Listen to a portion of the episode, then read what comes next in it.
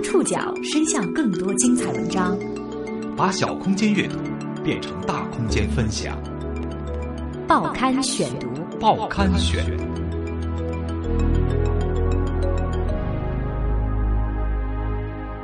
把小空间阅读变成大空间分享，欢迎各位收听今天的报刊选读，我是宋宇。今天为大家选读的文章综合了澎湃新闻、外滩画报、新周刊的内容，和大家一起来了解。疯狂动物城为何如此疯狂？Zootopia, a gleaming city。上映短短几天，动画电影《疯狂动物城》口碑爆表。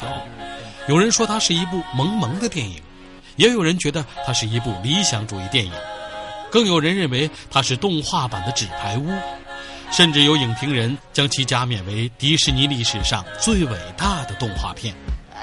这部动画电影为何收获如此高的评价？让全世界影迷为之疯狂的动物城又是如何构建的？它又影射了现实社会的哪些问题？报刊选读今天和您一起了解：疯狂动物城为何如此疯狂？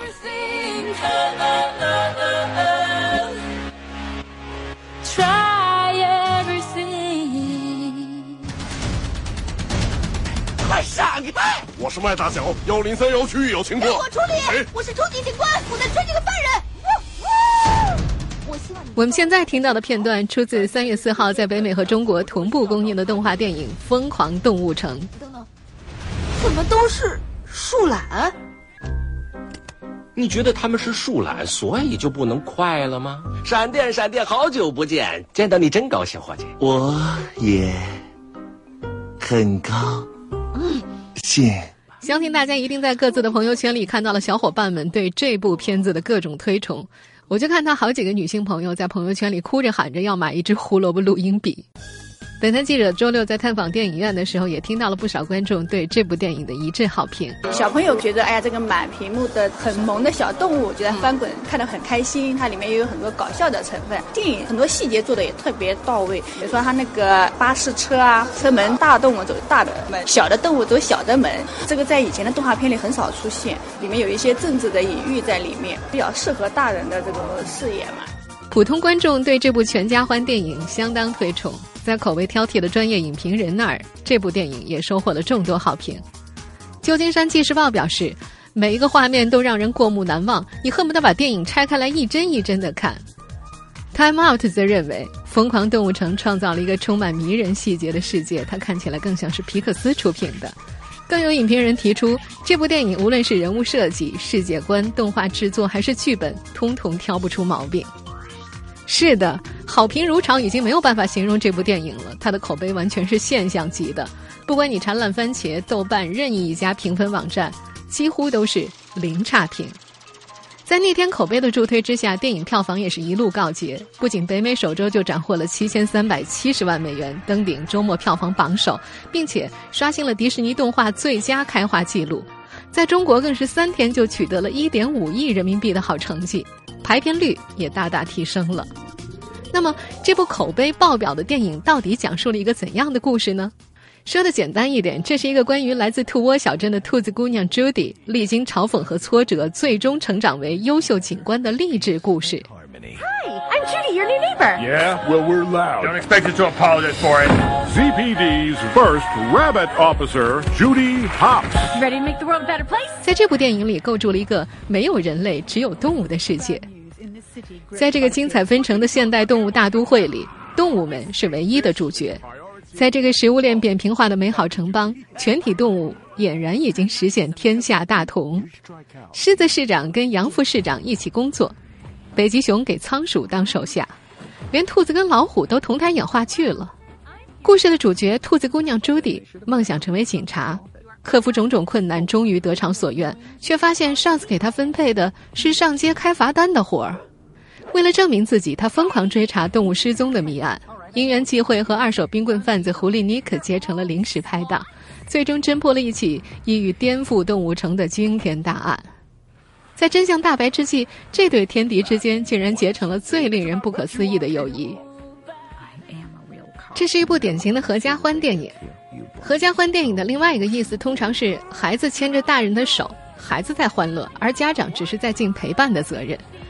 不过，《疯狂动物城》颠覆了这种商品化合家欢，通杀男女老幼，真正做到了全家合家欢。无论是家长还是孩子，都能够从中得到欢乐。看过这部电影的不少成年人惊呼：“经常出品十八岁以上不宜观看的迪士尼，一下子深刻的不像话。他简直是在讨好成人。电影里各种社会梗，显然都是买给成人的。鉴于社会梗太多，它更偏向成人一些。”成人观众可以接受到的趣味更多，余味也更久，所以有评论说，这部电影一扫深入骨髓的低幼传统，挂着迪士尼的 logo，却脱了骨换了血，灵魂直抵成人动画的深度。当然，迪士尼不会在受众上犯下捡了芝麻丢了西瓜的蠢事。抛开寓意，《疯狂动物城》的娱乐性很棒，故事也没有复杂到丢弃儿童观众。兔子 Judy 想当警察，从小镇奔向大城市实现梦想。这条励志线老少皆宜。他和狐狸尼克探案的过程，相比大部分的好莱坞动画是复杂了一点儿，但是对于儿童，这就像一个抓坏蛋的捉迷藏游戏，不至于费解到犯迷糊。Good evening, Zootopia. Your paws up. 这部动画电影打造了一个全新的动物世界。五十多种不同的动物穿上衣服开口说话，有工作有房有车子，还有社交活动。故事既能与现实社会巧妙的牵连互动，又能遵循动物习性，设计令人捧腹的细节。那么，这座老幼通吃的疯狂动物城到底是如何构建的？它的灵感来自于哪儿呢？报刊选读继续播出：疯狂动物城为何如此疯狂？动物一直是迪士尼动画的常用主角，但是在迪士尼的作品序列中，从来没有一部动画专门为动物创造社会、构建法律，并让各种动物各司其职。在迪士尼的诸多动画当中，动物要么和人类共同栖身在同一个社会，要么就单独居住在自然当中。在二零一三年的第二三展会上，迪士尼宣布了《疯狂动物城》的拍摄计划，并且确定了二零一六年三月上映。这个计划一经宣布，就得到了影迷的广泛关注，因为无论在何种意义上，《疯狂动物城》都可以被认为是迪士尼一部脱离了自然环境和人类社会，以动物为主角的影片。影片最初的创意来源于联合导演之一的拜恩·霍华德。Hello to all of you in China. Ni hao. My name is Byron Howard. And I'm Rich Moore. And we are the directors of Zootopia. 我们现在听到的这段录音出自主创团队在农历春节之前专门为中国市场拍摄的宣传片。拜恩·霍华德1988年到迪士尼工作，一直到2008年才作为导演拍摄了《闪电狗》，算是迪士尼内部经验丰富的新人导演。我的天哪，你是罗宾汉！生日快乐，我的孩子！哦，他真英俊，和外面布告上的一样。这个片段出自1973年的动画电影《罗宾汉》，《疯狂动物城》里的男主角狐狸尼克的形象就脱胎自狐狸罗宾汉。早在2007年完成《魔法奇缘》的拍摄之后，热爱动物的拜恩·霍华德就开始琢磨，是不是可以以1973年的罗宾汉作为蓝本，拍摄一部发生在现代化都市里的动物奇侠传。当·霍华德将这一创意递交到了迪士尼的创意部门，并很快得到了认可，他就行动了起来。《疯狂动物城》的另外一位导演杰拉德·布什说：“最开始这只是一个喜欢动物又喜欢罗宾汉的导演的个人乡愁，但是在变成项目之后，整个计划就不再那么简单了，因为凭空建造一座城市是不可能的。”杰拉德·布什说：“当他们决定要建造这座城市的时候，就决定要将其建造的真实可信。在建造这座城市之前，导演们自问了三个问题：第一，这座城市什么样子？第二，这座城市有什么历史？第三，这座城市有什么特殊之处？”带着这三个问题，他们查阅了大量关于建筑、城市设计以及城市演变的历史资料，并且采访了人类学家、心理学家、城市规划师和建筑工程师，从众多的资料中找到了一条建设动物大都会的道路。在城市外形上，剧组参考了现代都市的设计和规划理念，将行政区划分开来。而在交通和公共设施上，剧组则是直接将现代城市的交通设备带到了影片当中，地铁、公交、出租车、警车、电梯、商场、电影院、音乐厅、公园等等一应俱全。这部动画里的建筑几乎都可以在现实当中找到原型，例如冰川镇运动馆是颇具俄罗斯建筑风格的洋葱状穹顶结构。动物城火车站的室内热带花园则借鉴自马德里中央车站，但是加入了一些角状高塔。热带动物生活的撒哈拉沙漠则是棕榈泉、拉斯维加斯和迪拜的综合体，而坐落在撒哈拉广场旁边的冻土城是极地动物生活的地方。针对动物城类似于南加州气候的设定，创作人员将冻土城的墙设计成了巨型空调，而出风口同时还能给撒哈拉广场加热。当然，影片中的城市也并不是总是光鲜亮丽的，在夜晚犯罪频发，城市的模样就变成了穷街陋巷、下水道、昏暗的街巷，以及到处出没的罪犯，勾住起了影片的另外一种色彩。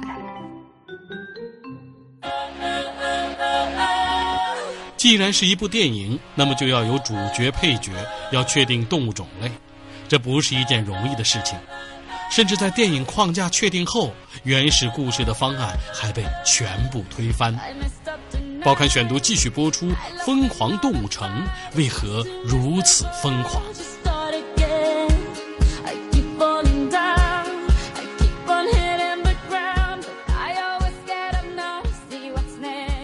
为了确定这部电影当中的动物种类、外形、饮食习惯和生活习惯。创作团队光是调研动物就用了十八个月的时间，他们期间走访了大量的动物学家和动物园的工作者，并且前往非洲肯尼亚进行为期两周的动物个性和行为的发掘。最终，电影当中呈现的核心情节设定源自主创们在肯尼亚采风时发现，狮子经常和瞪羚、斑马一起喝水，喝完之后各自离开，双方相安无事。也就是说，他们并不是随时都处于剑拔弩张、你死我活的状态。于是，这启发了主创团队，他们在疯狂动物城里创造了一个食肉动物和食草动物和平共处生活的世界。虽然在一开始，导演之一班霍华德就确定这是一个发生在城市里的侠客故事，但是要怎么开展这个故事、选定主要人物并不容易。反复讨论之后，影片的主角锁定在了一只狐狸身上，而女主角选择了一只兔子。剧情将以满口花言巧语的街头混混狐狸展开。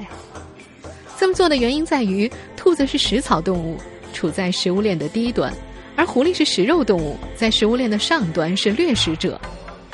这样具有反差的组合，更加巧妙地显现出了在动物世界里复杂的协同合作和人性。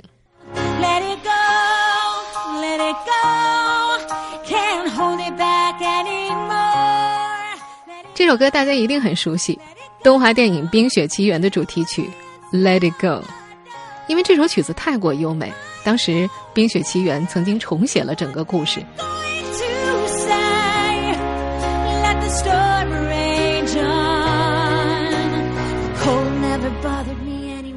而《疯狂动物城》也在二零一四年十一月迎来一个重大转折，以狐狸尼克怀尔德为故事主角的方案被否定了，主角转移到了女主角菜鸟警官小兔子朱迪霍波斯的身上。不过，这样的调整并没有让整个剧组陷入困顿，也没有让编剧组前几个月的工作白费，反而倒因为转换了视角，本来了无新意而且成人化倾向严重的故事出现了转机和新的趣味。参加编剧的导演杰拉德布什说。这个故事本来就拥有很多方向和不同的版本，只是他们最终选取了这个呈现在大荧幕上的版本而已。可以这么说吧，最初的剧本和最终呈现在荧幕上的故事几乎没有相似之处。改换了故事架构之后，迪士尼专门指派了里奇·摩尔到剧组担任联合导演的工作。这位指导过《辛普森一家》和《无敌破坏王》的导演，将更多的喜剧桥段和对流行文化的影射加入到了故事当中，所以在最终呈现的动画电影当中，出现了很多戏仿经典电影电视的桥段。比方说，西装口袋里别着玫瑰花的老鼠教父。哼绝命毒师制毒场景也在电影当中有恶搞般的呈现。再比如，狐狸尼克童年的遭遇和后来的转变，这条叙事线几乎就是功夫中周星驰故事的翻版。到了这里，疯狂动物城已经不局限于菜鸟警官联手街头混混揭发惊天阴谋的故事了，它演变成了三位导演抒发电影情怀的不二情书。关于这部电影，不同年龄层次的观众有不同的评价。成年人从中看见了政治，青年看见了理想，儿童看见了动物，而所有人都看见了萌。为什么这座动物乌托邦会在现实社会中引发如此大的反响？报刊选读继续播出：疯狂动物城为何如此疯狂？Try everything. Zootopia, a gleaming city. Where animals of all breeds, predator and prey alike, live together in peace and harmony. 疯狂动物城的英文原名是 Zootopia，由 zoo 动物和 Utopia 乌托邦两个词合成。从英文片名就可以看出，这是一个童话式的乌托邦。 肉食动物和草食动物本来不可能生活在一起，而在这部动画电影里，它们却生活在一座城市。这座动物乌托邦并非乔治·奥威尔的动物农庄，只是主创在乌托邦的架构里塞了许多黑暗料理，映射了人类的现实社会。